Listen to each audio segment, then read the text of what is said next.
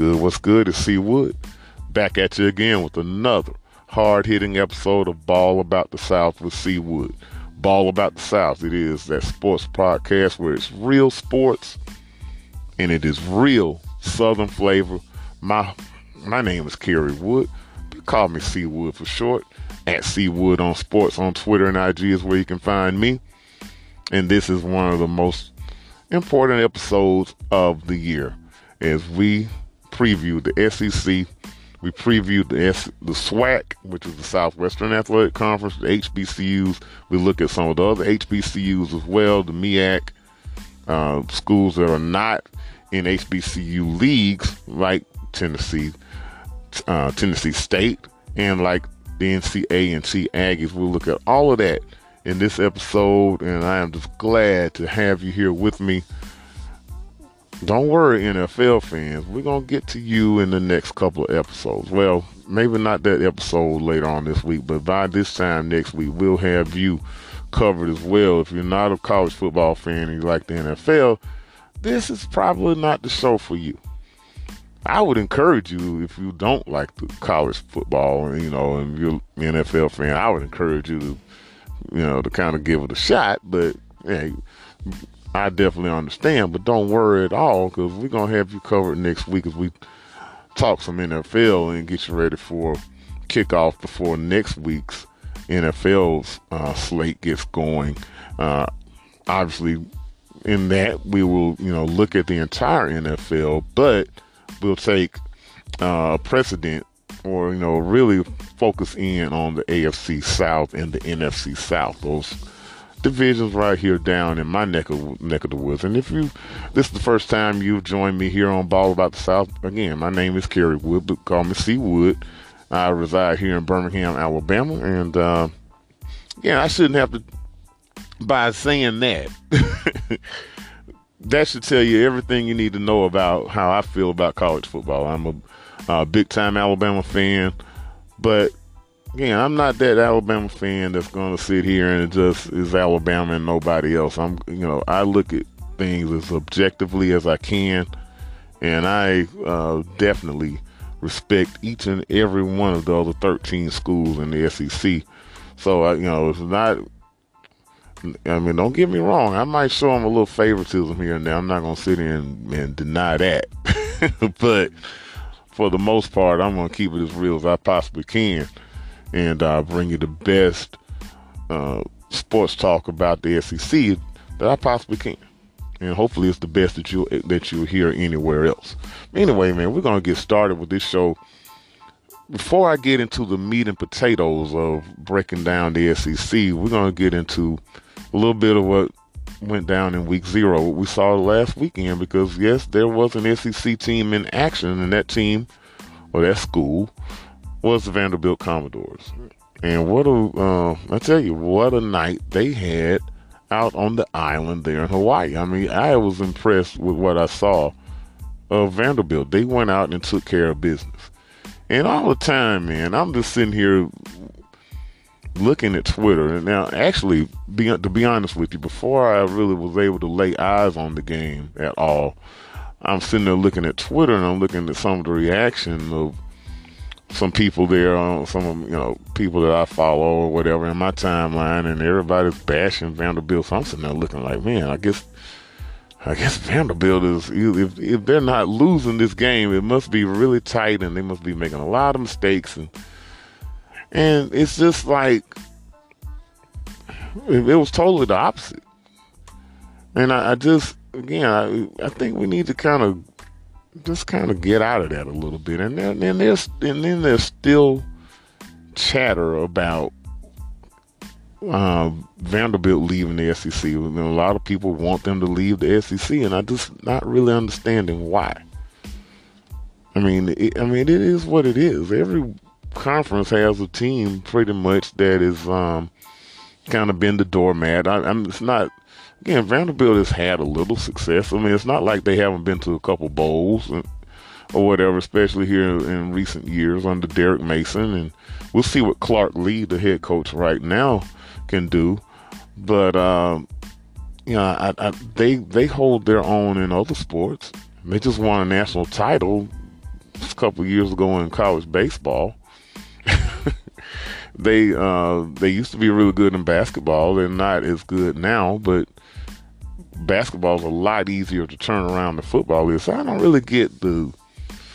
Oh man, you give Vanderbilt a break, man. I mean, this you got to understand where they're coming from. Obviously, they should be better than they are. Don't get me wrong, but then again, you do kind of look at some of the, well, at least I do.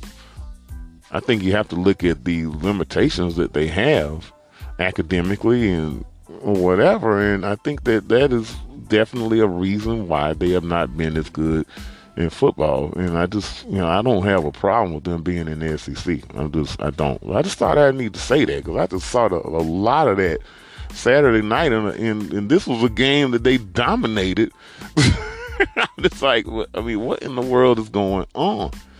I don't understand it. Anyway, but uh, like I said, it, it was what it was on Saturday night. Obviously, things are going to get a lot tougher for the Commodores going forward. Now, what they do in the SEC, you know, has no has really no bearing on what we saw Saturday night, in my opinion. I mean, you know, just like me doing this preview, even though yes, they played a game, what I think of Vanderbilt didn't necessarily change the other night. So, you know, again, but at the same time, I'm not gonna sit there and bash them in in a time where they actually did pretty good. anyway, um, some other things that caught my eye in week zero. Uh, the FAMU North Carolina thing. The FAMU thing. I started to talk, just kind of go into that when I go into my HBCU preview, but uh, thought I'd just take a quick minute and talk about that now. And that was really a huge embarrassment with FAMU. It was, you know, there was questioning whether whether they would be able to make the trip to uh, to Chapel Hill at all. Turns out they finally were able to, but when they, it was not until after some real, real public embarrassment or um, I don't, I really don't know how to explain what happened there, and it all comes down to some issues with uh, academics. Uh, some of the players not fulfilling everything that they've needed to fulfill. But then again, on the flip side of that, even though it's a you know it's a player issue, there the staff there at FAMU was was pretty obviously very late in recognizing it, and where there could be something done about it. And so it was going to be maybe as many as 30 FAMU ball players that would not have been able to make the trip, that would not have been able to dress out. Head coach Willie Simmons was saying that there was only seven offensive linemen. I mean, you just do the math. I mean, you know, you know, if you wanted them to play all night and not get a rest, then I guess you could you could have went on and made the trip. but with seven offensive linemen, but um, normally you don't do that. You want at least two deep at each position. And obviously, you have five offensive linemen, two guards, two tackles in the center, and uh, you can't. Obviously, you can't field a team like that, especially when you're talking about going up against a team that's in the division above you, like North Carolina is to FAMU. So, and I, am just really hoping FAMU gets it together, and, and really all HBCUs, because who knows, there there may be other schools that are going through some of the same issues. I don't know, but they've got to get that rectified. That you know, that is extreme embarrassment. And uh, anyway, thank goodness it worked out where they were able to make that trip. And, and I will say, FAMU did pretty good uh, for three quarters. and you know things got away from them there in that fourth quarter and North Carolina was able to go out to a uh, big win. I think it turned out to be 59-24. But uh, we're talking about a 35-24 game uh, right up to the fourth quarter, and FAMU was kind of right there with a chance to maybe, you know, hey, hang around and make it a real game to the wire. But unfortunately, that did not happen. The other really big piece of news, in my opinion, on week zero obviously was over the pond over there in Ireland, and really there were two two sides to it. I mean, Pat, you know, Pat Fitzgerald continues to do a very good job, an excellent job there at Northwestern. They come out with a huge win, 34, uh, 31-28 over Nebraska. And, uh, you know, again, look, it, Northwestern is, I think, is a school that is very um, similar to Vanderbilt. So there, you know, sit there and you think about Vanderbilt. Obviously, there is hope, but then again, I think you know, the, the lower part of the Big Ten is not quite as strong as the SEC is. You know, you know, that's I would say that. So a team like Northwestern could, you know, probably has a little bit more success. I think maybe Vanderbilt could have close to Northwestern success if they were in the Big Ten, possibly. I don't know. But anyway, but regardless of that fact, good win for Northwestern. The other side of the field is where the headlines are going on that football game. Uh, head coach of the Nebraska Cornhuskers, Scott Frost, is he was already in hot water. That seat was already uh, piping hot, and it just got even hotter with the performance there on Saturday. Namely, uh, you know, specifically, him going for a uh, onside kick there in the third quarter. Now, Nebraska's up 11 at this point. They're up 11. so two scores. And uh, seemingly pretty, I mean, a good, a good amount of momentum, I would say, up 28-17. Good amount of momentum, momentum going their way. Um, I wouldn't say that they wouldn't have said that they were in full control of the game, but I think at that point you would have to like you, would have to have liked Nebraska's uh, chances to win the game. And here goes Scott Frost going for an onside kick. And obviously Northwestern gets it and you know how it goes. I'm kicking with you know from the where they kick from. Northwestern gets the ball in excellent field position. They go right down the field and score. It only took them what 40 yards, if that. And now it goes from 28-17 to 28-24. And at that point, if you know the momentum advantage completely shifted to the other side of the field to the guys wearing purple. They go and they score again, and really, I mean, I mean, you can sit there and say, well, you know what, there was a lot of football game played after that, but I can say with confidence that move lost Nebraska the football game. It it completely flipped the whole game. The offense sputtered from that point. They did not uh, think about threatening the score after that, and they had a pretty good rhythm going. The quarterback Thompson was playing pretty good there in the first half. His numbers completely went the you know, completely went south from that in the second half.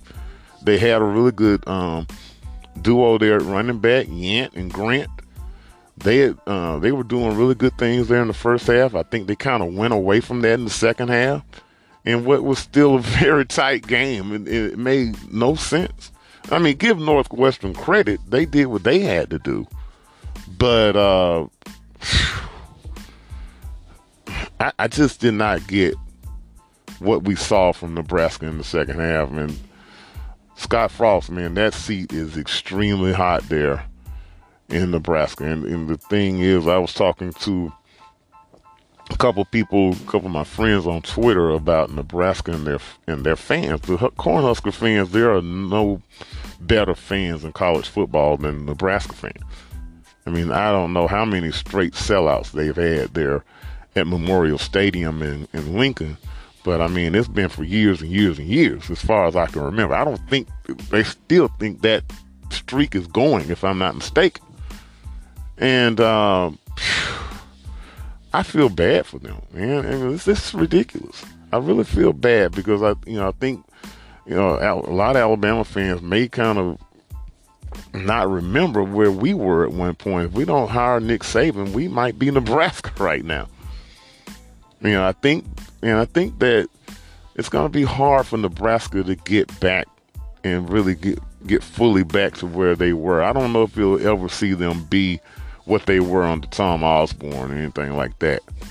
I don't think that I think that ship has sailed. I'm not really sure what Nebraska high school athletics are like right now, but I think that has always been kind of a uh, negative for them, kind of a weakness. But when you know Osborne was there, you know he was able to recruit nationally, and, and things were just a little bit different then. You didn't have these schools that are popping up, um, jumping from the FCS to the FBS. You didn't have the, the group of fives, you know, being able to hang in recruiting wise. You didn't have the Jackson States and HBCUs being able to hang in and grab some players of, their own or whatever.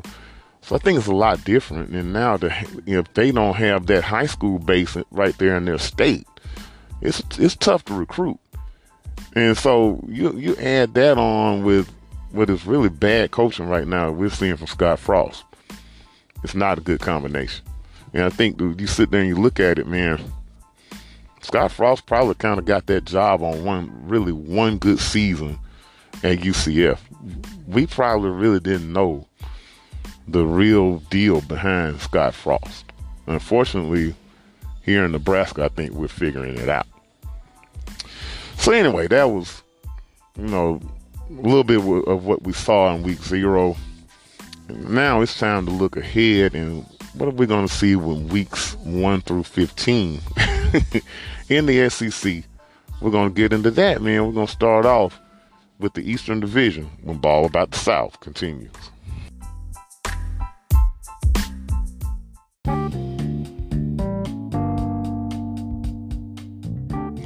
All right, y'all, we're back. Ball About the South continues with this SEC preview. And before the break, I came out and I basically said that I was going to break down the East first.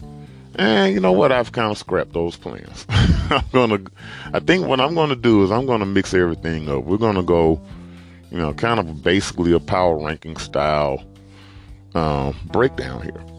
So I'm going to start with number 14, man. And, you know, we're going to start at number 14 and we're going to work our way up to number one. I'm going to split them up into two. I'll get from 14 to 8, and then I'll come back and go from 7 to 1. So let's start this thing off. And at number 14, despite what we saw from them the other night with that uh, really big win against Hawaii, I have the Vanderbilt Commodores.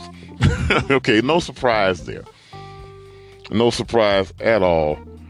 Uh, I have Vandy coming in, bringing up the rear. I think that Vandy's going to be improved from what we saw last year, where Clark Lea had his, you know, the head coach had his first season. They went only two for ten or two and ten. I think they improve on that. I think they at least get to three and nine. I really, I think I'm going to go with them getting to four and eight. Because I think you look at these first four games, they're very winnable. They could be 4 and 0 going to Alabama on September 24th. They should be at least 3 and 1. And I think if they can get that 3 and 1, I think they can find another W somewhere, whether it's at Missouri, possibly maybe South Carolina at home, maybe um yeah, you know, one of those games it's gonna be tough, but I think I can see them getting to four and eight. I think their their um, for me their ceiling is four and eight, and their floor for me would be finishing two and ten again. That's kind of what I see for Vanderbilt here in 2022. We'll go for number 13. If, you know, we're going to stick in the East, and I'm going to go with Missouri Tigers. I think Missouri is a team that here for several, you know, for a few seasons here in a row, a lot of people have kind of had them on their sleeper list to a degree. Maybe not to, you know, contend for the division or anything, but to have a chance to, you know, maybe upset a team or two or something like that. Not sure I get that feeling from this version of Missouri. I think their floor, probably, I think when you look at this team, I think would be uh, I, I would say four and eight, possibly three and nine would be their floor. Um, and then I think their their ceiling. I, I, would say four and eight would be their floor. I think their ceiling would be six and six. So I'm going to go right in between that, and I'm going to go five and seven and say that Missouri is not quite good enough to make a bowl this season. So I've got Missouri at 13. I think you go to number 12, and we're going to have to switch from the east to the west on that one. And that the number 12 team it might kind of shock you a little bit, but I'm going with the LSU Tigers. I'm going to the Bayou with that one. And I'll tell you why. It's it's it's basically continuity. I think you sit there and you look around the SEC, especially in the SEC West. I think you see a lot of continuity for the most part. You know, um, so I, I just think new coach, brand new system, brand new quarterback. All those things add up to some growing pains. I just I just really do for LSU. There's not anything against them. Now, could I see them being, you know, better than expected? Sure. Because I think Brian Kelly is a good football coach. I think it was a good move for them to bring in Brian Kelly. I, I really do. But I think that you know, you sit there and you look at this football team, this particular season is just not quite not quite the best environment to bring, you know, new quarterback, new coaching staff and all of that into. So I think you look at LSU, the I would say their floor, their floor, in my opinion, would be five and seven and not making a bowl. Just looking at their their schedule which is obviously very tough being in, in the SEC. But I think their ceiling would be eight and four. So I, you know, I think there's you know they pull off a couple wins that we're not expecting them to. They could get eight wins possibly. But I'm gonna go with them being seven and five. I could I could really I was really close to saying six and six, and I really can see that happening as well. But I'll give them benefit of the doubt, and maybe they steal one somewhere. And so I'll give them seven to five, and I think they'll make a bowl game. We go to number eleven, and it gets a little bit tougher. But actually, it gets a lot tougher for me. So I'm, you know, it, like I said, well, it, it gets a lot tougher. I'm going to be real because I think, you know, if you're sitting there looking at me putting the LSU at 12, I'm not saying that they're just this horrible football team or anything like that. I mean, we're talking about a top 40 or so team being the 12th best team in the SEC, which is quite respectable. Maybe top 30ish, 30, you know, 30 to 40 type team in the country being the 12th best team in the SEC. Let's just be real about it. So at number 11, like I said, it gets a little bit tougher. Again, I'm going to go with this continuity thing. And, this, you know, and experience, and I'm going to go with Auburn at, at number 11. Um, again, I think the, the schedule is quite tough. Obviously, Georgia's on their schedule every year, and they travel to Athens this year. They travel to Athens and to Tuscaloosa this season. You have uh, they have LSU at home. They have Arkansas at home, which is going to be tough. A&M at home. It's a tough schedule, man. When you kind of put it in that in that, you know, in that light. I mean, going to Georgia and going to Alabama in the same season, that you know, you can almost count that as two losses already. So, I think, you know, you sit there and you look at their floor and their ceiling. They went six and seven last year. They lost their bowl game, but uh, they have T.J. Finley who's going to be the quarterback really, really like their backfield. The back, the running back room is, is one of the best in the SEC and, or, and probably one of the best in the country. Defensively, they should be really good. Shouldn't have any worries there. But uh, I don't, I'm not really sure how explosive they're going to be with the passing game. So I think six and seven. Uh, well, obviously that includes the bowl game last year for me, their their ceiling would probably be. I think I think Auburn's ceiling would be eight and four. If if LSU's is eight and four, I'd have to say Auburn's is eight and four because those two teams are very similar. But I think Auburn's floor, in my opinion, also would be five and seven, probably more six and six ish. So I'm gonna go seven and five for Auburn. Um, I could again, I could see six and six, but if I if I can go six and six, seven and five for LSU, obviously, if Auburn's going to finish a step in front of LSU, it'll have to go with Auburn just a little bit further. So I'd have to go with them being seven and five. And again, that LSU game is on October 1st against Auburn, and that game is in you know it's being played at Auburn, so I give Auburn a little bit of an edge because of that. Let's go to number 10. Number 10, again, it's starting to get really very difficult because I think there are a lot of teams that are very similar. And at number 10, man, I'm, I'm going to have to go with the Ole Miss Rebels. Uh, I, I, think now this is it's extremely close. This I mean you're talking about razor thin. But I mean Ole Miss to me is going to be really good in their running game but I have questions about them at the quarterback position. Obviously, after losing a guy like Matt Corral from last season, Matt Corral, um, I mean, he did his thing. He was one of the best quarterbacks in the SEC. There's no question about it.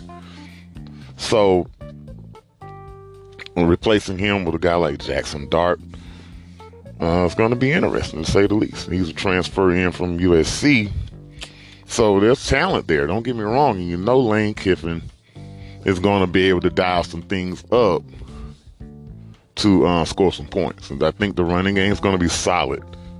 Defensively, they really came on last season. They have seven returning defensively. So I think the Rebels are going to continue to improve defensively. I think that that is going to be one of the things that's going to allow them to stay in some ball games. Uh, you think you look at their schedule they should be 4 and 0 with Kentucky coming in on October 1st. And that would be their homecoming game, as a matter of fact. So, you know, if they're able to get to that and get to uh, 5 and 0, and then you look up the next week is Vanderbilt, they could be 6 and 0. Then they get Auburn at home. I mean, theoretically, Ole Miss could be 7 and 0 going to Baton Rouge. But then again, those five games remaining after that at LSU, at Texas A&M, Alabama at home, at Arkansas, Mississippi State. I mean, I, I, I seriously can see Ole Miss losing all five of those games. That's the issue with this schedule. It's the back end.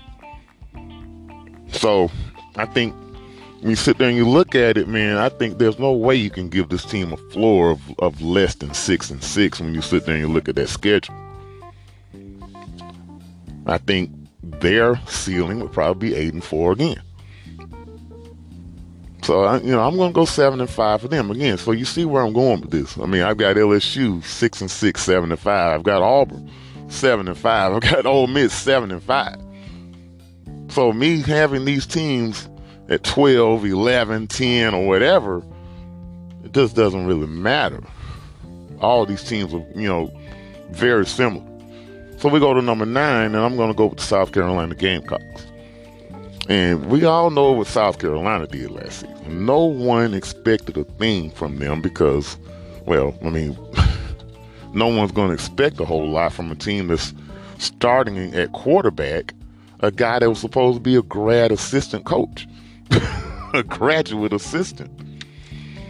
That's how bad it was for them last season, where they had to replace the quarterback with a graduate assistant.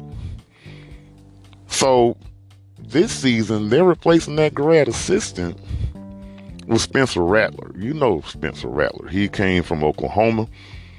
He was supposed to have been the Heisman Trophy favorite last season, or at least one of them. Ended up losing his job to Caleb Williams. Ended up getting it back for a little while, a couple, you know, stretch of a couple games or something, then gave it back and all of that. Now Caleb Williams is at USC with Lincoln Riley, and Spencer Rattler is in Columbia, South Carolina with Shane Beamer in his second season. Now this is a team that came out of nowhere and went seven and six. They went three and five in the league last year, which was very, very respectable to say the least. And so you look at their schedule this season, man. Now, obviously they're in the East, so they're going to get Georgia, but they get them at home. They get them at home. They, they they travel to Arkansas. That is the second game in the season, September the 10th. But other than that, going to Kentucky on October 8th, this team should be three and two at that point. Then they get Texas A&M in Columbia. They get Missouri in Columbia, South Carolina. They go to Vanderbilt. Uh, you know, and they end off the season with at Florida, Tennessee, at Clemson. I can see seven wins again out of that. I think probably a ceiling for South Carolina would be eight and four, much like again LSU, Auburn, Ole Miss, very much the same. And I think that they'll get to seven and five and equal their output from last season and get themselves in a bowl again. But with this team, man, now with a guy like Spencer Rattler, I mean, now your quarterback position is a lot better than it was last season. You defensively you only return you only return five starters, but offensively you return nine. This team should be able to put some points on the board. So I can see them pulling an upset, maybe Texas A&M coming to Columbia, South Carolina. I can see them maybe going through the swamp and pulling a, and pulling victory. I can see them beating Tennessee in Columbia. I can see all of that. So I think again, I think their ceiling is possibly maybe even nine and three, which would be crazy. But I'm gonna say their ceiling is eight and four. I'm gonna be a little bit conservative on that, and I think they get to seven and five as well. Number eight on the list here in my power rankings, I guess you would call them, but how I feel like the SEC is going to um, go down here in 2022. And again, you know, once I get done with all these, we'll split them up into divisions. But number eight for me right now, I would have to go with, I'm going to have to go with the Florida Gators. And again, it gets back to that continuity thing. You have a brand new coach. Uh, obviously, in Billy Napier. I think Billy Napier is to. Uh, I like a lot of the things that I'm hearing from him. Obviously, he's had a really good track record going back to his days at Louisiana and all of that. So, I think this really could be the right guy, could be the right hire for Florida. And um, again, it's a tough spot really to prognosticate. It's really you know to predict because I think again, these all of these teams are so similar. But uh, you look at starting quarterbacks going to be Anthony Richardson. We've all been really wanting to see him, you know, have his time where he's been, you know, he, he's the guy, strong arm, athletic guy that can, you know, use his feet, all that.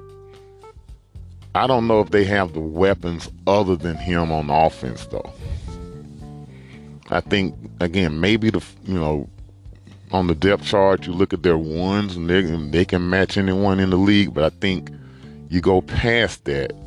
You talk about you know they're too deep and all of that. I think they kind of lack a lot of the um, depth that some of the other teams have. A team like a Kentucky, a team like a Tennessee, a team like a Mississippi State, who I have not gotten to yet. So for me, I you know that that's why I would have Florida again, same kind of record though, eight and four. Things really go well. That ceiling could creep up to nine and three. I don't see that for this team though. I think there's going to be a struggle here and there, and I think you'll see this team go. For me, I would have their ceiling be at eight and four and their um, floor be six and six. So I'm gonna have them again. and I know this kind of sounds like a broken record at this point, but I'm gonna have them go seven and five. I haven't had a single team kind of go get to you know where I think that they're gonna definitely get to that upper threshold. They're they're, they're gonna get to that point of you know where I think that, that we're gonna see them uh, finish at the top of where they where we think they could finish. I don't I, I don't see any of those teams so far getting to their ceiling basically. And Florida again is one of those teams that I, I, don't see quite getting there. And I think you look at the schedule, you understand why. I mean, they start out with Utah at home. That's going to be very interesting game. Obviously, uh, Utah is a team that a lot of people are pegging as a national championship contender out in the Pac-12. I don't know about all that. I think they're going to be good. But uh, again, we'll talk about that game a little bit later. Maybe in my next show here coming up at the end of this week. Uh, what I expect to see out of that game. Then you go out of that, and you get Kentucky the very next week in the swamp. Obviously, that is going to be a humongous game this early in the season. Huge game. Then you go South Florida the week after that, week three, and then you go to Knoxville. I mean, three humongous games right out of the gate for Florida. I just think that is not a good recipe, in my opinion. I, I, I don't. I really don't think it is. I'm, even if they beat Utah, I could see them losing to Kentucky, uh, Tennessee, and Kentucky after that. So again, I, I've got their ceiling. I mean, their tip top ceiling would be nine and three. I think really more eight and four, but I'm going to predict seven and five from the Florida Gators.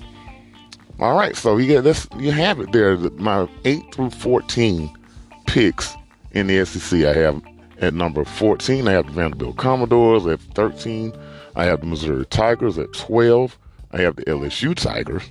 At 11, the Tiger Party continues. I have the Auburn Tigers at 11. I have the Ole Miss Rebels at 10. I have the South Carolina Gamecocks at 9. And I have the Florida Gators at 8.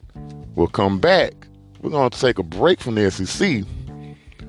My next segment, we're going to get into some HBCUs because I don't want to leave them necessarily for last on this show. We're going to talk some HBCUs, the SWAC, MEAC, Tennessee State, all that when Ball About the South continues.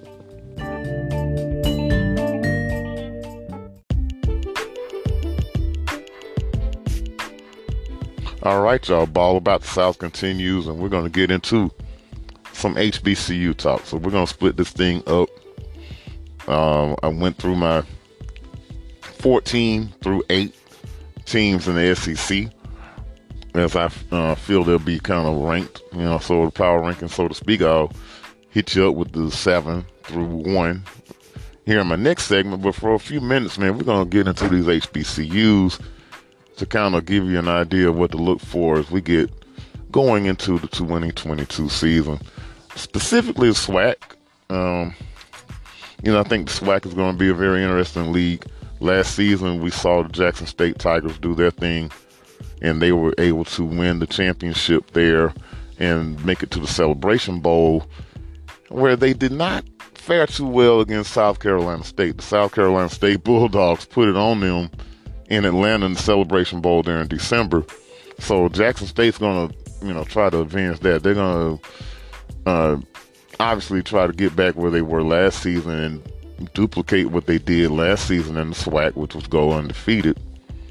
They only lost to two games. They lost the one game to FBS, Louisiana Monroe, and that game was very tight.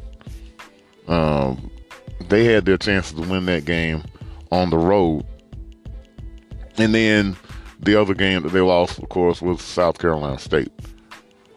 But they had a lot of they had a real they had a lot of close ball games mixed in there. I mean, a lot of games that went, uh, maybe not necessarily down to the wire, but a lot of games that were really, you know, you know, I think in some cases were tighter than we thought they thought they would be. The offense, in some cases, I don't think, you know, I think, I think obviously the offense was very good because Shedeur Sanders did his thing. I mean, he won the Jerry Rice Award as the top freshman in the FCS which I thought he definitely deserved. He did not win Offensive Player of the Year. Now there were a lot of people around, especially you know Jackson State and um, some other people around HBCU H, HBCU circles as a whole that thought Shedeur Sanders should have won Offensive Player of the Year, but that um, that distinction went to Aqeel Glass, which I really thought was the correct um, response. I thought that Aqeel Glass was a little bit better than Shedeur Sanders to a degree. Now I think Glass had some inter- some interceptions there, especially in a couple games later in the year. I mean, he uh, I remember specifically the Alabama State game, which is the Magic City Classic, where he threw a couple of interceptions. But that offense rocked and rolled all year long. He had more pass yards. He was the, uh, you know, one of the best, if not the best, passers in the FCS. I think Alabama A&M Bulldogs finished with the fourth best passing offense in the FCS. So I thought Aqeel Glass being the, the choice for offensive player of the year was the correct. So, you know, Shedeur Sanders did not get that, but he had plenty of accolades for his freshman year, and you can only expect for things to be better for this dude going forward. And obviously, with things getting better for him, that's going to mean a lot of things better for the Jackson State Tigers. Now, last season, the team that we thought was going to be the, the you know the closest uh, competitor to them in the SWAC East was Alabama A&M, and boy, did they get smacked by Jackson State in that game there in Huntsville last season. And after that, man, A&M, even though they ended up with a pretty good record and everything, they were not quite the same team. They gave up too many yards, too many points with that defense last season. So we'll have to see if they improve upon that. I think again, I think Jackson State, you have to say that they're the favorite. When you look at the recruiting they've done over the last few years, obviously with Prime, Coach Prime, that is, uh, doing his thing, bringing in guys like Travis Hunter was the number one high school uh, recruit overall. He sat there and chose Jackson State over uh, FBS schools, namely Florida State. So he's not the only one. They, they have they have a lot of transfers that have come in that I think that they can uh, put in different spots where they, uh, you know, have some guys leave or whatever. Jackson State should not miss a beat. That is basically what I'm trying to tell you. I, I don't think that they should miss a beat at all. I think that Alabama A&M was a team last season that was supposed to have been that team that kind of gave them a really, you know, uh, made things tough on them and it didn't quite come to fruition last year. And, and, again, I think it was totally up to their defense. You had really the best quarterback in you know in HBCUs. I think one of the best quarterbacks in the FCS. You had uh, one of the best running backs in the FCS, maybe the best running back in the FCS. Gary Quarles, he returns, and I think which could be huge for A&M in this season because I think when you sit there and you look at having to replace Aqeel Glass, the quarterback, obviously that you know that can be a little bit dicey with whoever you bring in. And and I think right now, I'm the news that I'm seeing is that uh, you know the thing the stories that I'm hearing right now is Connell Maynor, the head coach there at Alabama A&M, decided on Quincy Casey. He's a redshirt sophomore that is going to be the replacement for Aqeel Glass. He, you may have heard of him. He is a guy that uh, he actually went to Jackson State University. He he started there in his freshman season as a quarterback there, and um, now he moves on to Alabama A&M to replace Aqeel Glass, which is you know again the guy that's looked at as the best quarterback ever for the Alabama A&M University Bulldogs. So those will be, be some big shoes to fill, but I think that he's a guy that um, should be able to really um, do some things for this Alabama A&M team. Now, again, I think Gary Quarles being being back in the fold, the best running back I think in the HBCU ranks, is going to help out a lot. And they also have a couple receivers back. Uh, Ibrahim was one that went over thousand yards last season. He is back. So I think A&M, while they obviously they're going to have to figure out their defense, I think offensively, even though Aqeel Glass is gone, I think they'll be okay.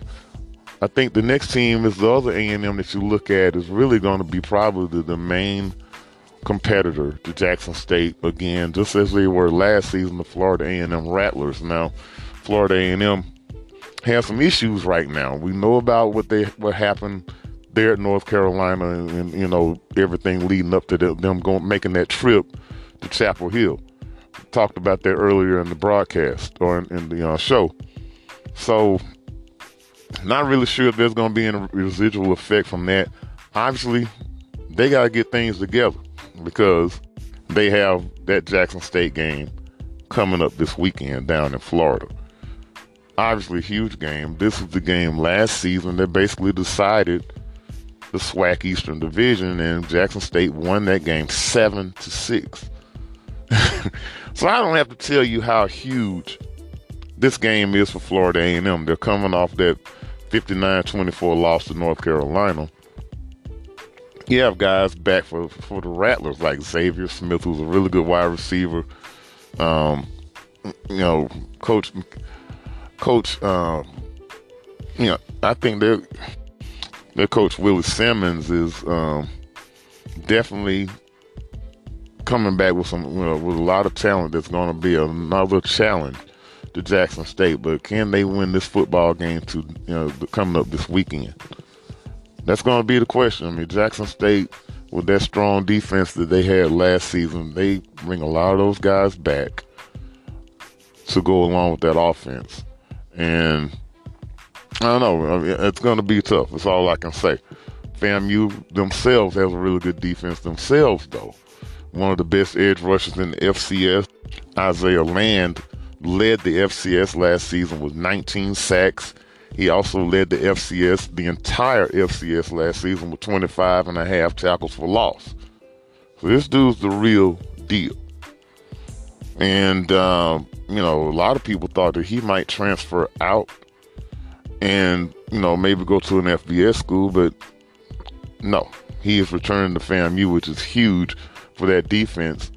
And I think that is going to be a key for them hanging into this race again but can they get over the top against Jackson State this week? I mean, it's it's you hate to put that much emphasis or that much importance on one game here in the first week of the season, but but that's where it is, and that's the only way you can look at it. So you know, um, again, I think FAMU has a really good chance to win that football game, but they're going to have to find a way to score some points, and that's going to be tough against that Jackson State defense, which was so dominating, especially their front seven last season. I thought was one of the best in the FCS, definitely the best in the SWAC last season. It's going to be tough to score on them. Uh, you look at so for me, those are the top three teams in the SWAC East. Uh, obviously, you have to involve a team like Alabama State, who could be a team that could, uh, you know, who knows, they could uh, make a make a little noise themselves. They have one victory already. They beat the Howard Bison the other night on Saturday Saturday night that is in Atlanta, twenty three to thirteen, which is a big win for them over the MEAC Bison. So Alabama State's off to a good start. Beyond that, in the SWAC East, Bethune Cookman, I think is going to be vastly improved this season. They have a tight end uh, that's really one of the best in the HBCU ranks that went over, went close to 900 yards in receptions last season. And, you know, of course, rounding out the SWAC East would be Mississippi Valley State. Don't look for a whole lot of from them, but I I don't think they, I think they have a really good shot to be an improved team. I think the SWAC East is is going to be stronger than the West. That is just my prediction on that. And obviously, you sit there and you look at it though, the two best teams in the SWAC are in that one division. Talking about Jackson State and FAMU, so that kind of automatically tilts it that way. You look at the West, some turnover, man. You know, you look at Southern, you look at Grambling, those two teams in Louisiana. I think those two teams could duke it out. Alcorn State is going to have to find a replacement uh, for their quarterback from last season. Felix Harper was one of the best quarterbacks, one of the best dual threat quarterbacks for sure in the HBCU ranks. HBCU ranks, so uh, replacing him is going to be pretty difficult. We'll see how they work that out. Because they were, you know, they were really probably the favorite in the West last season, and things are not quite turning out that way. You know, instead of it being Alcorn State, it turned out to be Prairie View A&M that Jackson State faced back last December. So you know, we'll see how that goes for for a team like Alcorn State going forward. Again, I, I think they'll be pretty good, but the, the key is obviously going to be replacing Felix Harper. We'll see how that goes for them. Uh, again, beyond that, Southern, Jack Grambling, your usual suspects, I think, will be really good. Grambling State has made a lot of noise with a lot of the moves that they have made in the off season. Would not surprise me at all if they are the team that represents the East. Would not surprise me at all if Southern is the team that represents the East. Um, and of course, you know, look, Alcorn State was more than just Felix Harper last season, so it would not shock me either if they make a run at uh, getting back to the SWAC championship game as well. It's going to be very interesting. I think, again, I think a lot of solid teams in this league, man. I don't think there's a easy out in this league in, in either in either division. Texas Southern, another team I think should be improved. UAPB maybe they may end up being the uh, team that kind of uh, finishes last in the in the league, but it's still a really good football team. I think that can sneak up and beat anybody at any time. So I think the SWAC is going to be a really good uh, conference this season. I look for Jackson State to beat FAMU this weekend. I think it's going to be another tight game. It would not shock me to see FAMU win that game. But I have Jackson State winning that game, and that's probably going to be the, the key for them to get back to the SWAC championship game, like I've said. Now, they do have that game in Mobile, which is kind of odd. They played last year against Alabama A&M in Huntsville, and they're going to play this season in Mobile. Uh, I forget what they call that game now, the Gulf something classic or something like that. So technically, Jackson State's going to play A&M two seasons in a row without playing them in Jackson, which which is kind of odd. But you see where I'm going with that. That could be the trap game for Jackson State.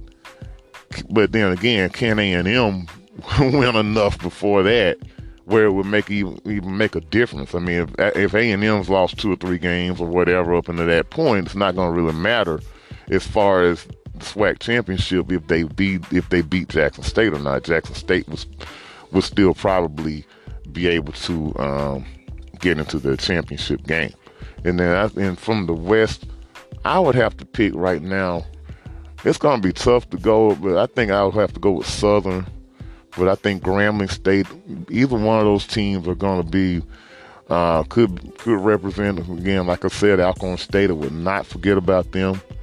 But I'm going to go with Southern right now. I think defensively, both sides of the football, I think they're really solid, and I think Southern will be the team to beat in the SWAC Western Division. Let's take a look, quick look, man. Tennessee State Tigers, um, teams like NC A&T, NC A&T being in the Big South, they have a huge game coming up this season against North Dakota State. That's going to be interesting to see how NC State can hang in. Maybe not the best year for NC A&T to play a game like that.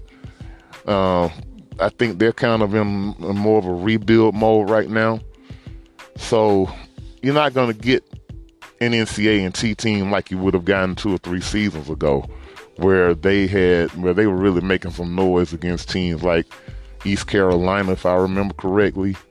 So that's going to be interesting to see how that works out for um, NC A&T playing a game like North Dakota State. Again, we talked about that in my last episode, talking about how Jackson State and North Dakota State were trying to get a game going between themselves, and Jackson State was not going for it. We also talked about how North Dakota State will come in and visit Tennessee State. Um, I think it will be next season. Uh, it's going to be a home and home, which I'm, you know, I think is very exciting on that stretch, man. So and speaking of Tennessee State, you know, speaking of the Tigers, coached there by Eddie George, they're um, obviously they're getting ready for their uh, conference play in the Ohio Valley Conference. Uh, we'll see how they can fare coming up this season. Man, they have a huge contest coming up next week against Jackson State themselves. Now, obviously, again, I was just talking about Jackson State being undefeated. You know, that could be basically just in the SWAC. Tennessee State has every chance and they have every opportunity to win a game like that against Jackson State last season. Uh, uh, coming up next week, rather. Last season, you know, there was a huge uh, victory for the Jackson State Tigers over Tennessee State, 38-16 there in Memphis. And of course, that game is supposedly going away here in the future. We'll see how that goes. I think starting in 2023 Tennessee State and Jackson State won't meet on the football field anymore, or at least for a while anyway. So that's going to be interesting to see how that goes. Tennessee State has um, that game against Jackson State. Just kind of looking at their schedule, they have also have a game against Bethune Cookman uh, coming up later in the season. But but those are really the only games that really stand out for uh, Tennessee State that I see on their schedule. Um, besides what they play um, within their conference. Uh, I think you sit there and, oh, well, there is a team, a game against Middle Tennessee State, which obviously that that is pretty, you know, close rivalry. I don't know if it's a rivalry or not, but Middle Tennessee State is just uh, down the road there in Murfreesboro, maybe like what 20, 20 minutes, 20, 30 minutes from Nashville. So that should be an interesting contest. But other than that, it's going to be mainly inside their league, and we'll have to keep a watch on them to see how they're doing and see if they can make the FCS playoffs and maybe do some things in the in the Ohio Valley Conference. So, NC A&T, you know, and the MEAC, man, I think this is South Carolina State thing again. I mean, we saw how those dudes did Jackson State last year. Jackson State, again, had not given up much at all defensively last season, and, and the Bulldogs carved them up, especially in the second half of that game in the Celebration Bowl. I would expect South Carolina State to be the team again. Stranger things have happened. So we're going to keep a watch on that, man. And we'll definitely report back here. And, and, and uh, if we kind of uh, amp up my HBCU coverage here on Ball About the South. Anyway, when we're going to take a quick break. We're going to come back. We're going to talk again about the SEC. We're going to go team seven through one when Ball About the South continues.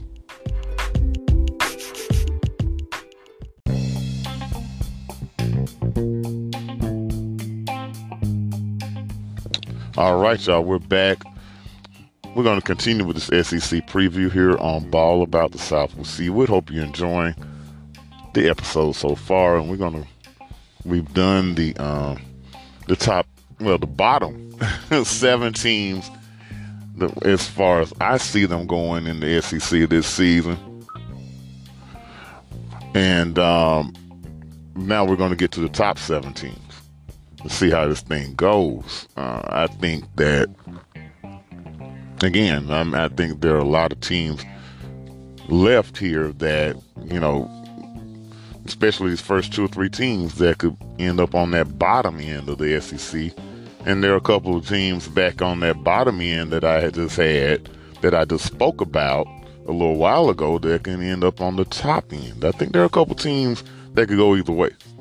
So these standings are, again, I'm sticking by them, and I, I think it's pretty much going to, you know, come out like this. But it wouldn't surprise me if we see a, you know, a few surprises and a few of these teams kind of shuffle them where their way up or down. So anyway, we're gonna get into it, man. And number, we continue with number seven here on my SEC preview. Uh, excuse me. I'm, okay, well, I'm gonna go with number seven, and for me, number seven is gonna be the Mississippi State Bulldogs. I think Mississippi State is a very interesting case. They have returning starters. They have 17 returning starters. I mean, for Mike Leach, we're on a team that went seven and six last year. Team that you know uh, had a you know very interesting season last year because I think in some ways they probably finished about where we thought they would. Maybe maybe a game or two game better than we thought they would, but they had some chances. I think that they where they could have been even better than that. I mean, they could have been eight and five, or at least eight and four in the regular season. They lost the Egg Bowl to Ole Miss at home. Uh, you know, and um, you know, I, you know, obviously Ole Miss was a really good football team last year, but again, you know, it was it was at home. Now they have that game on the road this season. I, I think that's kind of the theme for this Mississippi State team. You look at their schedule; they have road games at Kentucky, at Alabama, at Ole Miss, at LSU. Uh, I think that Kentucky game is going to be especially important. Obviously, not in the division, but I think in terms of where their record ends up, and uh, they and Kentucky for that matter, That game was on October 15th. Last last uh, season, Mississippi State beat the Wildcats there in Starkville. Now they have to return that trip and go to Lexington this season. So, you know, I think obviously that may give Kentucky a little bit of a leg up. But when you sit there and look at Mississippi State, man, when this season it comes down to a six-game stretch. It starts out at home with Texas A&M and Arkansas, which is huge inside the division. Then they go on the road to Lexington and to Tuscaloosa for Kentucky and Alabama. Then they come back home for Auburn and Georgia. Now, the the first problem there is you get Georgia and Kentucky out of the East. That's not good. So the, the, the schedule sets up kind of bad for Mississippi State when you look at it from that standpoint. But again, they have 17 starters, including their uh, quarterback, Will Rogers. I just think then, you know, the expectations are a little bit higher for this football team.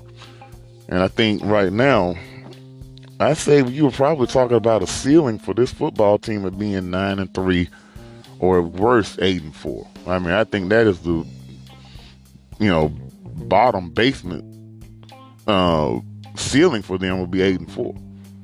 So again, I, I have them going. Um, yeah, I, I think it's going to be tough for them to beat Alabama on the road. But if they can, you know, if they can split that six game stretch some kind of way, you know, they get Auburn at home, they get Arkansas and A&M at home, and they, you know, they visit Kentucky. If they can find a way to to get three and three, or at least go two and four, you obviously you can't go any worse than two and four in that stretch. I think they can win just about every other game on their schedule. Now they'd have to, you know, they have old at Ole Miss and at LSU. Those would be tough games, but again, I, I, would have to say Mississippi State right now. Probably their floor would be six and six. Their uh, ceiling would be eight and four, nine and three. So I'm going to pick them again, right around that same spot at seven and five.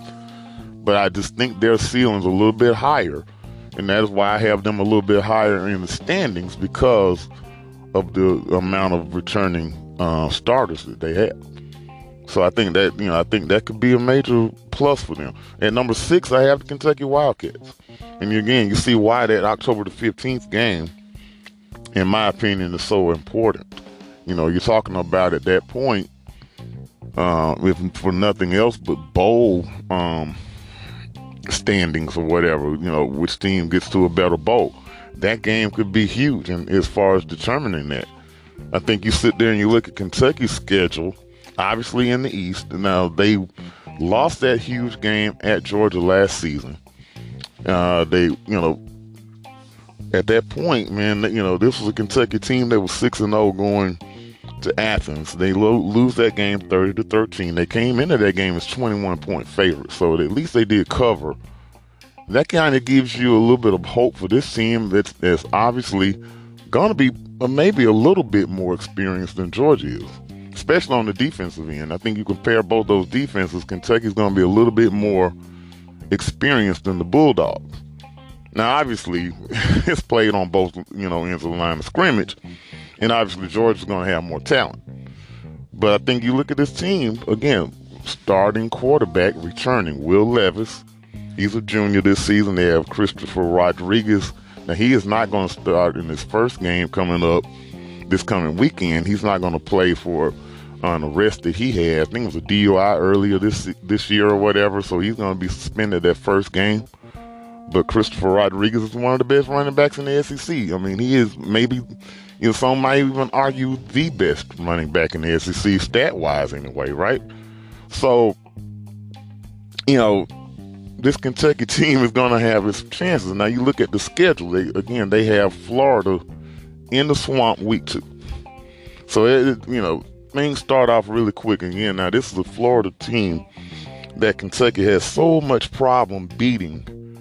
And, uh, you know, they finally were able to beat them again last year, 20 to 13.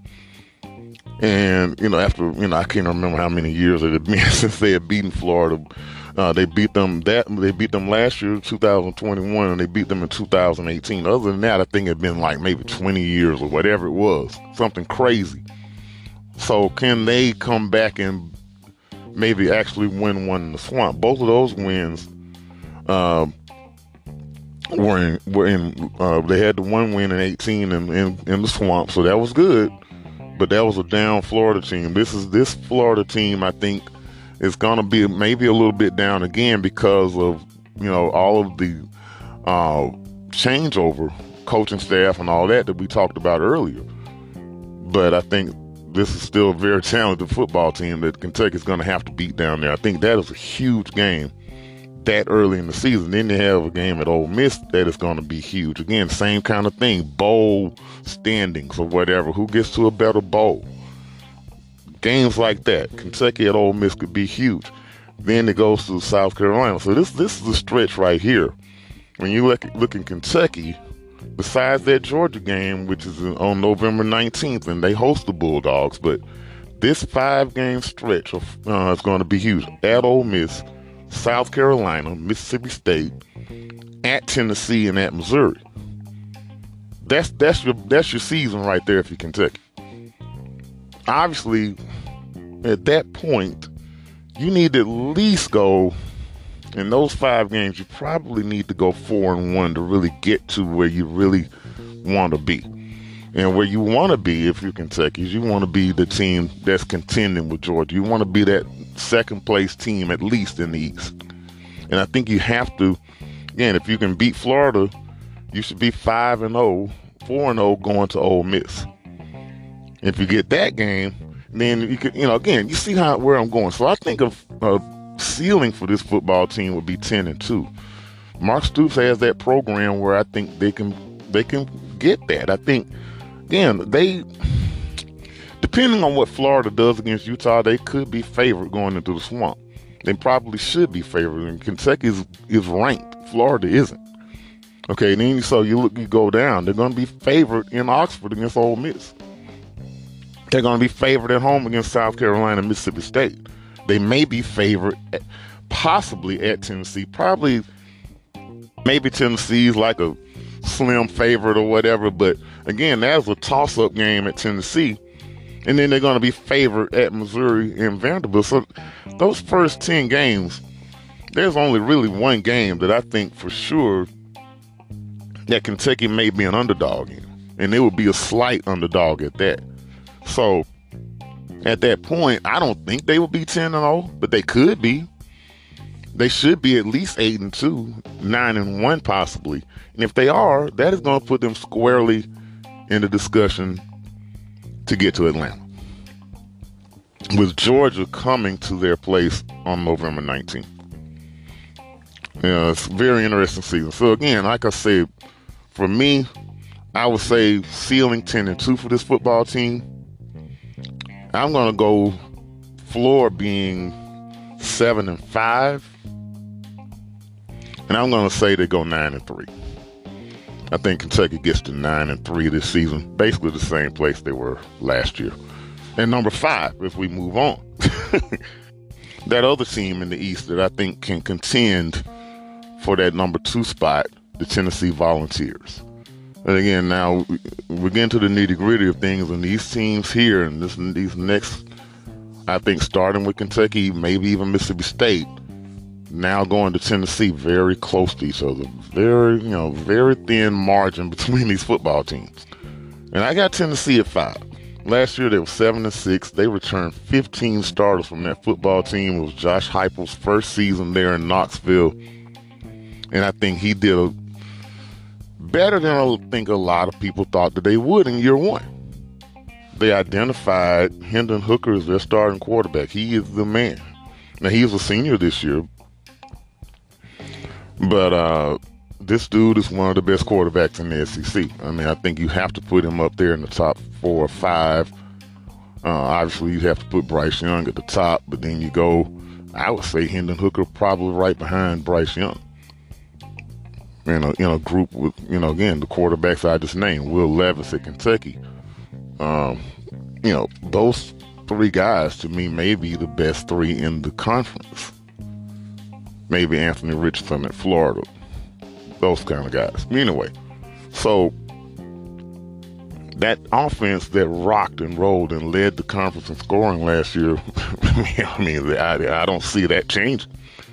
You have a guy like Cedric Tillman, who's a junior now, is probably the best wide receiver in the league. I mean, you sit there and you look at the exodus that we saw at Alabama and Georgia, you know, Alabama losing guys like uh, Jameson Williams, Georgia losing guys like George Pickens. I think probably Cedric Tillman, you know, and of course Boutte there at LSU could have a claim on that as well as probably being the best wide receivers returning. Well, again, there's another guy, Wan'Dale Robinson from Kentucky that left last year.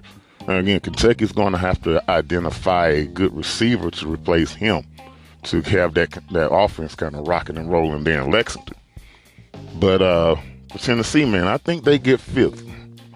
And I think you look at their ceiling, man, I think very similar to Kentucky would be 10 and 2. And I think that you will get argument from some people in SEC circles. I really think it's possible.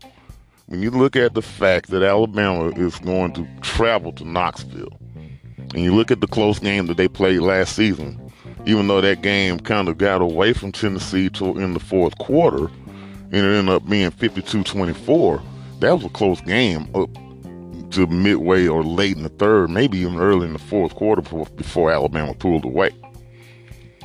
So getting them, at, getting Alabama and Knoxville could be huge. And you sit there and you look at this schedule: Ball State at Pittsburgh. You know, for Pittsburgh without Kenny Pickett, that was a game that Tennessee lost in Knoxville last year. Akron, Florida at home at LSU. Tennessee should be five and zero. Oh. If they if they make that step that a lot of people think that they're going to make, they should be five and zero oh with Alabama traveling to Knoxville. If that's the case, I don't have to tell you how crazy that environment is going to be. I mean, that would be back to really being the third Saturday in October because you'd be talking about, for sure, top 10 matchup. Maybe at that point, maybe a top five matchup, depending on how things go. So, and then after that, you get Kentucky, and then you get the, the other stretch that, that's going to be huge for them Kentucky, and then at Georgia. So, I mean, there are going to be some people that think that Tennessee can beat Alabama in Knoxville. If they do that, their ceiling would be 11 and 1. I don't think anybody would put their ceiling to being 12 0. No one's going to pick them to beat Georgia and Alabama. But could they beat one of them? Maybe. So I'm going to put their ceiling at 11 and 1. I think, you know, maybe their ceiling is more 10 and 2 10 and 2 ish. But I'm to put it, I, yeah, I, you know, again, it, either way you go, would be a phenomenal season for Tennessee if they could get to that. Coming off a 7 and 6 and Heupel's second season. I think obviously they're not going to get to that. I think more than likely, you know, that LSU game could be tricky. Obviously, I think probably they lose at Georgia. And then that South Carolina game, that game was in Columbia. That could be tricky. You never know. So, while I can see that 11 and 1 being their ceiling, I'm going to go. Something tells me 9 and 3, but it would not shock me at all if they get 10 and 2. So that's why I have them at number 5. At number 4, I'm going to go with Texas A&M. And I know a lot of people may be a little surprised by that. But I've got the Aggies, and again, it, it's it's schedule and it's continuity because you have even though now Haynes King, who was the starting quarterback to start off last season, he is going to be the starter to start off this season now. So that is, you know, a good thing in, into a degree, I think. But uh, you know, you have Max Johnson in from LSU. He's going to be the backup. So we, were already back to Haynes King being the starter, which again I think brings continuity to uh, to A and M. But they have some key losses in other spots. But I, obviously, this team recruited its butt off and, and to the number one, you know, to a tune of being the, the top ranked in the country. And so, and they still have a guy like Ainias Smith on the outside, who's one of the best receivers in the conference. I think you have to put him up there with Tillman and Boutte as well. Um, defense should be uh, very good as well. They returned 11 starters from last season's team. I think you sit there, you look at the, the schedule. It's tricky, man. it's tricky, especially when you talk about September 17th to October 22nd. Now, there's a bye week in between Alabama and South Carolina at the back end of that. But then, I mean, really, I could even extend it out to November 5th, be honest with you. Maybe November 12th. This is a crazy schedule for Texas A&M. You get Miami, Florida on September 17th. Now, that game is, is at home. You get Arkansas again. You know, that game takes place at Jerry's World in Dallas. Again, very tricky game. Arkansas got them last season. You get you go you know you go to Mississippi State, so you go to Starkville again, very tricky game, and then you go to Tuscaloosa. I mean, I think you know. So Texas A&M, this this this is a huge spot for A&M, and no, and there's no question about it. Then after the bye week, you go to uh, Columbia, South Carolina. I don't know who made this schedule up at A&M, but it, you know, I think talent-wise, A&M is a better team than Tennessee overall. But I think this schedule could push Tennessee up another spot because of how the schedule is made out.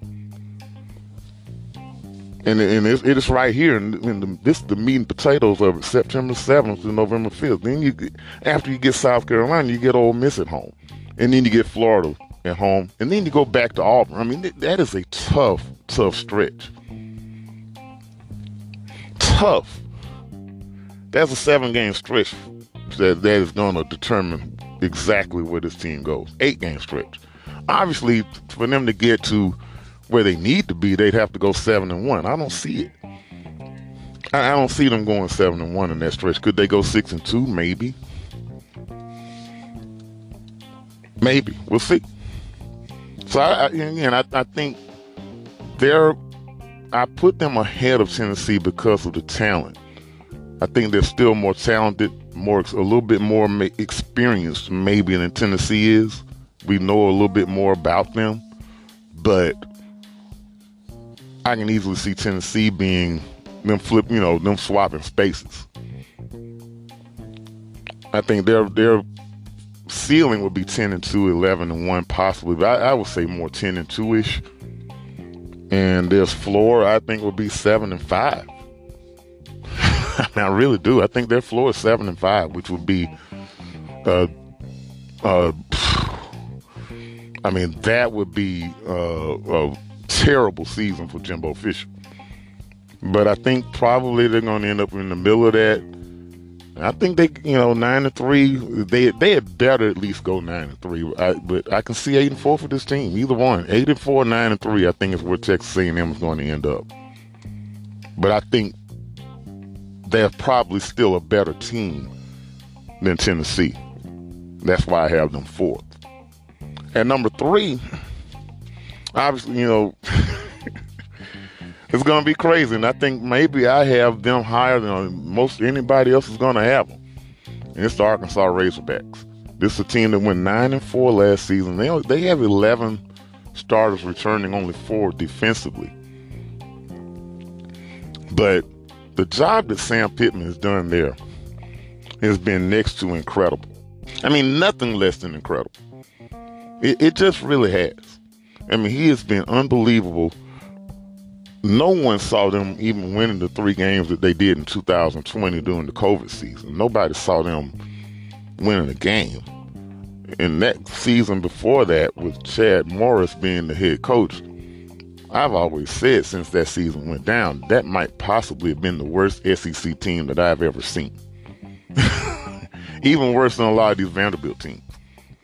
Terrible football team. And for Sam Pittman to get them to three wins in 2020 and then to get them to nine wins last season is nothing short of amazing.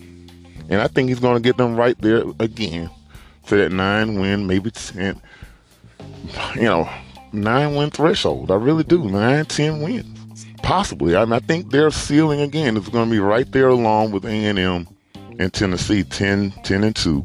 I don't think their ceiling will be 11 and one, but I have more confidence in them getting to an eight and four or nine and three than I have in Tennessee or Texas A&M. I think you look at their schedule, and a lot of people really think their schedule is so tough. I think A&M's schedule is, is tougher than Arkansas. I think the reason people say it's as tough as it is is they're looking at that BYU game in the middle of the season, which I have no idea why Arkansas is playing BYU in the middle of the conference season like that. October 15th makes no sense, but I think they win that football game. I mean, I, I, I think, you know, again, Cincinnati, they open up with Cincinnati coming up this week. Those are two huge out of conference football games. So, you know, it's possible. I mean, look, I mean, who knows? Worst case scenario, they lose both those games. I don't think it happens, but that's the kind of that's kind of the kind of the season that they that they've put themselves with. Um, but again, I think you sit there and you really look at you get after that you get South Carolina at home. Obviously, they should win that game. The big game for them after that be Texas A&M, and that game was in Dallas. They won that game last season. Then after that, October 1, the Crimson Tide comes calling to Fayetteville. And, you know, then it's at Mississippi State, then it's at BYU, then it's at Auburn. That is a huge stretch, but I think they could get away with only winning one of those, maybe two of those games and still be in line to finish where I think that they where they should at eight and four, nine and three, because the back end of the schedule is Liberty, LSU at home, Ole Miss at home, and at Missouri. They should win the last four games. So I, I think floor for this football team for me, you have to say seven and five, but I think probably eight and four would probably be their floor. Again, KJ Jefferson, this dude is one of the best returning quarterbacks in the league. And not a lot of people really talk enough about him, I don't think. So for me, that puts them ahead of the game when you talk about A&M. Maybe not so much Tennessee because I think probably Hendon Hooker is a little, maybe a little bit more dynamic. But I think Arkansas, we've seen more from Arkansas. We saw them beat A&M last year. We you know, we haven't seen Tennessee win one of those games yet. So I, I have to put Arkansas ahead of them right now. So for me, I, I got them three, and I think they get to eight and three, eight and four, nine and three easier than Tennessee or A and M gets to nine and three. That's what I see for this Arkansas football team. More than likely, they may even be eight and four. Mean, we we may be talking about three, eight and four teams. Those last three teams that I just talked about, but all three of them being top fifteen teams in the country. I mean, that is how stacked this SEC is. You, know, you notice all the seven and five teams that I, all my seven and five predictions, and all my eight and four predictions. I mean, it is just that stacked. And number two, obviously, you know, I have the, those last two spots, and just what order do I have them in? And I'm just gonna go with Georgia at number two, just because simply the the losses that they had, they were finally able to get over the hump against Alabama. But uh, Again, they lost a lot. And again, I, I, can't, obviously, you sit there and look at a team like Georgia, their, their ceiling obviously is 12 and 0. I don't think there's any question about that. I mean, they're going to be favored uh, to win every one of those games. I don't. I think they lose one though, and I think it's quite possible Georgia and Alabama lose a game. So I, obviously, if I have Georgia at number two, I have Alabama at number one. But I think it's very possible both of those teams get to Atlanta. I think it's probable. But I think it's very possible that both of those teams get to Atlanta with one loss. You know, uh, yeah, Alabama's schedule, man. It's not. It's not as easy a lot of people want to make make it out to be. I mean, they you know they have that non-conference game at Texas, but after that, after they get Louisiana Monroe and Vanderbilt at home, That's when it gets real for Alabama. At Arkansas. A&M the very next week. They go to Knoxville the week after that. Mississippi State at home. That that's the season. Right there, those four games is going to determine where Alabama is. I mean, obviously, at least three and one is going to make me pretty much is going to ensure. I would think at that point in 11, one, 11 and one season, unless something really crazy happens. They win all four of them. The last four games are at LSU, at Ole Miss. Again, not gimmies. Obviously, they could lose one of those. And then Austin Peay and Auburn at home. But you would expect them to win those four games. So, again, I, I think Georgia and Alabama very possibly could lose one. I think that Georgia game, the one they could lose would be Kentucky at Kentucky. And that, again, the danger part of that, if they do lose that game, would be kind of late in the season. I, I think it'd still be okay. But that would be the danger part for Georgia if they were to lose that game. So, anyway, that is how I got it stacked up. that is my 14. So, to recap really quick, my 7 to 1. I have the Mississippi State Bulldogs at 7. I have the Kentucky Wildcats at 6. I have the Tennessee Volunteers at 5. I have the Texas A&M Aggies at 4.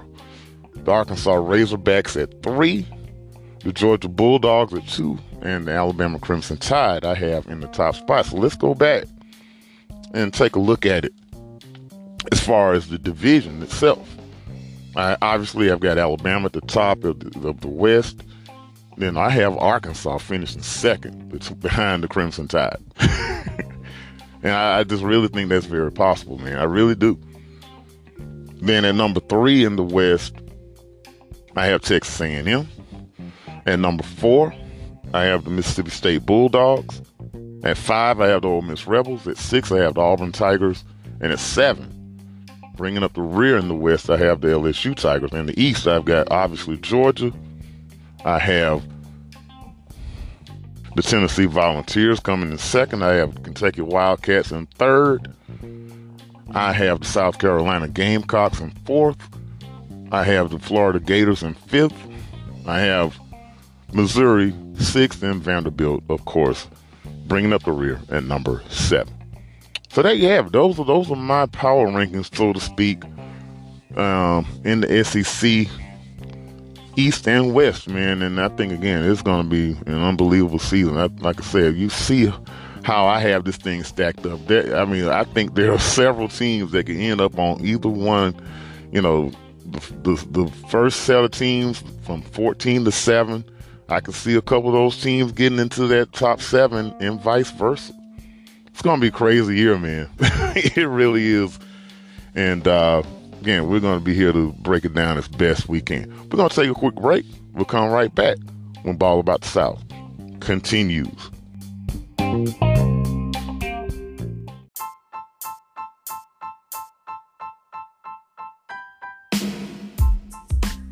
All right, y'all, we're back and we're gonna finish this episode. Uh, it has been my SEC SWAC preview, and it is a part of my Welcome Back Football 2022 episodes, and we're gonna have three of those episodes. This is the first one. We're gonna have another one coming up uh, Friday, and then we're gonna have another one, which is um, probably Monday or Tuesday. Now, the, uh, my next episode, we're going to kind of feature the AFC, well, the NFC South. I'm going to do the NFC South. We're going to preview those teams, kind of look ahead at, you know, the NFC a little bit. We'll also look ahead to some of the other games that are coming up this weekend on Saturday within college football. We'll look at some of that. Then we'll come back early next week. We'll do the AFC South. And then, of course, we'll kind of, you know, look over the AFC or whatever. And, um, you know, put out some predictions, uh, preseason awards, things of that nature in that episode. So we're looking at kind of a three part episode here in my welcome back football segment. And that was basically what I, that was the title of my uh, first ever uh, episode here on this podcast. And so I felt like that would be a good thing to go back with anyway, I just want to finish off this episode and just looking, you know, for a few things that I'm focusing on as we get into college football 2022. The first one is really going back, you know, with my predictions here within the SEC. Which one of those teams that I, you know, I'm predicting to go, you know, in that one to seven range. So basically the top half of the SEC. Which one of those teams could maybe slide down and finish on the bottom half? And then vice versa, which one of those predicted teams in the bottom half, which one is more likely maybe to um, slide up into the top half of the SEC? I think you look at it. Um, for me, if one team I think was going to drop out of that one to seven range and, and fall down, I think probably, probably that team would be Arkansas. Um, I, i am a believer in Arkansas, but I think if you look as far as the team that's more than the most likely to drop, I would say it would be Arkansas and then probably Mississippi State. One of those two teams that I have in that top seven could drop out, and then basically it's because of schedule. And, and you know, um, but I really believe in KJ Jefferson for the for the Razorbacks. I believe in that air raid offense to a degree. Now, I'm, you know, obviously they've got to come up with some um, a balance there. You know, be able to run the football a little bit here and there, and also the defense is going to have to do the best they can because again, you know, we, are talking about that air raid offense from Mike Leach. You're talking about a team with defense is not going to get a lot of rest if they're throwing the ball all over the place. The clock's not going to run that much defense is going to be on the field a long time in their in those football games. So those are two things that you have to watch. I don't know if Mississippi State could ever be good enough to win a championship here in the SEC playing that way, but I do think they can win enough games to be a concern for teams and to, uh, like I said, to finish in the top half of this division. Again, especially with so many players returning from last year's squad. So, but I still think with that schedule, though, they could be one of those teams that drops. And again, the other team I would say would be Arkansas. But again, I, I, I think Arkansas is legit. I've got them ahead of Texas A&M. I have them finishing second in the SEC West, and I'm sticking by it. But that's the two teams I think could drop. The teams that could rise in that 8 to 14 range, I would say that could, you know, really have a chance to get into that top seven. I think, you know, Florida. I think them being right there at number eight, obviously it wouldn't be that, that it wouldn't be that far of a uh, rise for them to get into the top seven in the top half of the SEC. Um, I think that Billy Napier is going to be successful there. So, you know, what level of success, I'm not really sure yet. Is it going to be a satisfying level of success to Florida fans and to their administration? I'm not really sure about that. But I think it's going to be successful, and I think they're going to be a little bit better than people think this season. So I think they could make that move up. The other team, I would say, would probably be Ole Miss in that bottom uh, half of the SEC as I have it predicted right now. I think Ole Miss has turned that corner to a degree. It's all about replacing Matt Corral, as I said earlier. If they can find a way to do that, then Ole Miss is going to be a problem for some teams. They're going to, they're definitely going to finish in that upper half. There's just a lot of unknown right now about, about Ole Miss, and that's why I have them a little bit lower on um, on my list in my predictions here for the SEC in 2022. Another thing that I'm looking forward to, and man, you know, that I'm really focusing on as we get into this season, several teams that made that are making huge strides, that have made huge strides. Do they continue, or do they kind of fall back a little bit? Do they they continue growing? Do they uh, a team like Georgia? I mean, I can't really say that they're growing. I mean, they are they are at the top right now. They obviously they're the national champions, de- defending national champion, of course. But you know, and they their program is here to stay. I mean, they, this is a reload type program now. It's not about oh they have to you know we've got to rebuild and this that the other. They reload from season to season, and when you have that in your program, you're pretty much there to stay. They're up, to, up there to stay with the Bamas and the Ohio States, and the you know Clemson kind of took a you know, kind of fell back here the last two seasons, but we'll see if they come back. Again, that's another interesting case right there that I'm focusing on the Clemson Tigers. How do they come back from what we saw last season? Again, three losses is not the end of the world, but when you sit there and have been to like, what was it? They had won two national titles. They had been to five, or was it six championship games here since 2015 when you when you're having that type success, three losses is almost like Armageddon. I mean, it, it, just really is. So how do they come back from that? Obviously, a lot falls on the shoulders of uh, Uiagalelei, their their quarterback, their returning quarterback. I think he had a lot on his plate early last season and probably was a little bit too soon. Maybe we you know, kind of misjudged him a little bit because I think a lot of people just thought. I don't think they, anyone really thought that he was going to be as good as Trevor Lawrence, but I thought, I think that a lot of people pretty much thought the transition would be seamless, and it, and it wasn't. So Clemson, toward the end of the season, kind of went back to their roots of running the football. But at some point, Uiagalelei or whoever is going to be the quarterback at Clemson is going to have to you know, be able to push the ball downfield some, to be able to stretch the field, keep defenses honest, that type thing to help out that defense. The defense, you know, is going to be strong. I mean, it, it, just comes down to what the offense does. And they have got a couple, you know, big matchups coming up this season. One noteworthy one, of course, is against Notre Dame. Um, in that ACC, who challenges Clemson? That's a huge question. That's another thing I'm focusing on I think a lot of people are going to say NC State right now.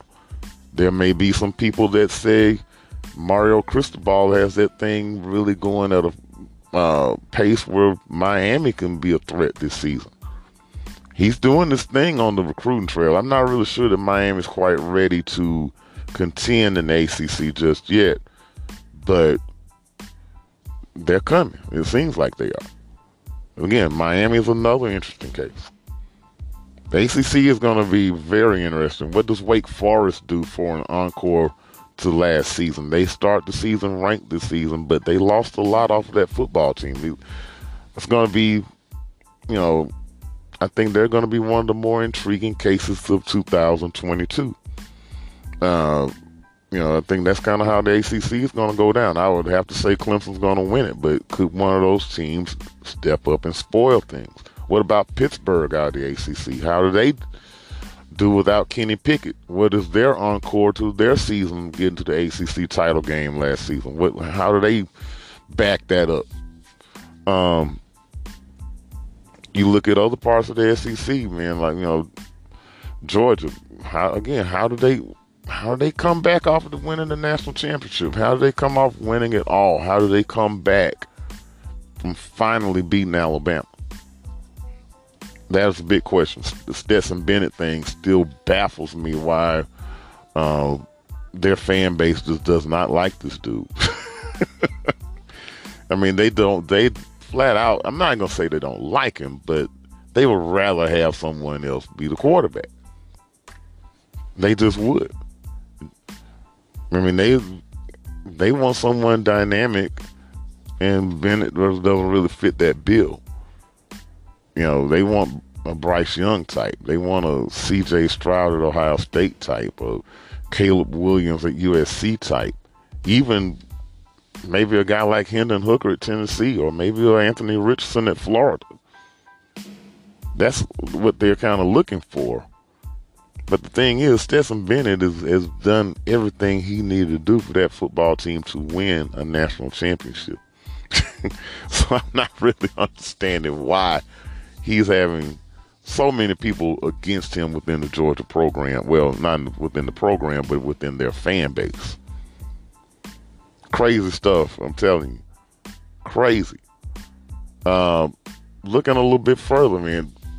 teams like Cincinnati, what do they do for their encore from being the first uh, non-power five team to get to the playoff? Obviously, they lost Desmond Ridder, who's with the Falcons right now. We're going to talk a little bit about Desmond Ridder in my next episode as we get into the NFC South. What do they do without him? Luke Fickell, what you know, what's his uh, future looking like? Is he happy being at Cincinnati with them going to the Big 12? Is that enough for him, or does he look to something bigger? Uh, you look in the rest of that AAC, which I think is very interesting, very underrated. UCF team, you know, Gus Malzahn, that team, one of the teams that's headed to the Big 12. What do they do this season? Uh, Houston, another team that's going from the AAC to the Big 12. What about Memphis? They're not going to the Big 12, but what about them? Could they could they stick their head up and maybe win this AAC this season? I think the AAC is going to be a little bit more wide open than it was last season.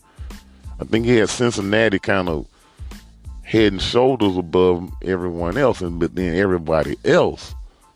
You you were talking about some kind of race last season. I think it's going to be the same way this season. Uh, you know, another team that AAC is, is, is SMU. Uh, a lot of contenders, a lot of good football in that league. Which one of those teams steps up and either takes Cincinnati's, well, which one steps up and takes Cincinnati's spot? Or does Cincinnati continue their stranglehold on that conference? Uh, you know, Pac 12, USC. I mean, I'm hearing about this offensive line. A lot of people starting to rave about this offensive line. This team has been terrible on both sides of the line of scrimmage. That is the biggest thing that they need to get right for Lincoln Riley over there. The offensive line, they say, is fixed. We'll see. Defensive line, they got to fix that as well, though. uh, Oregon has that big game against Georgia this coming weekend.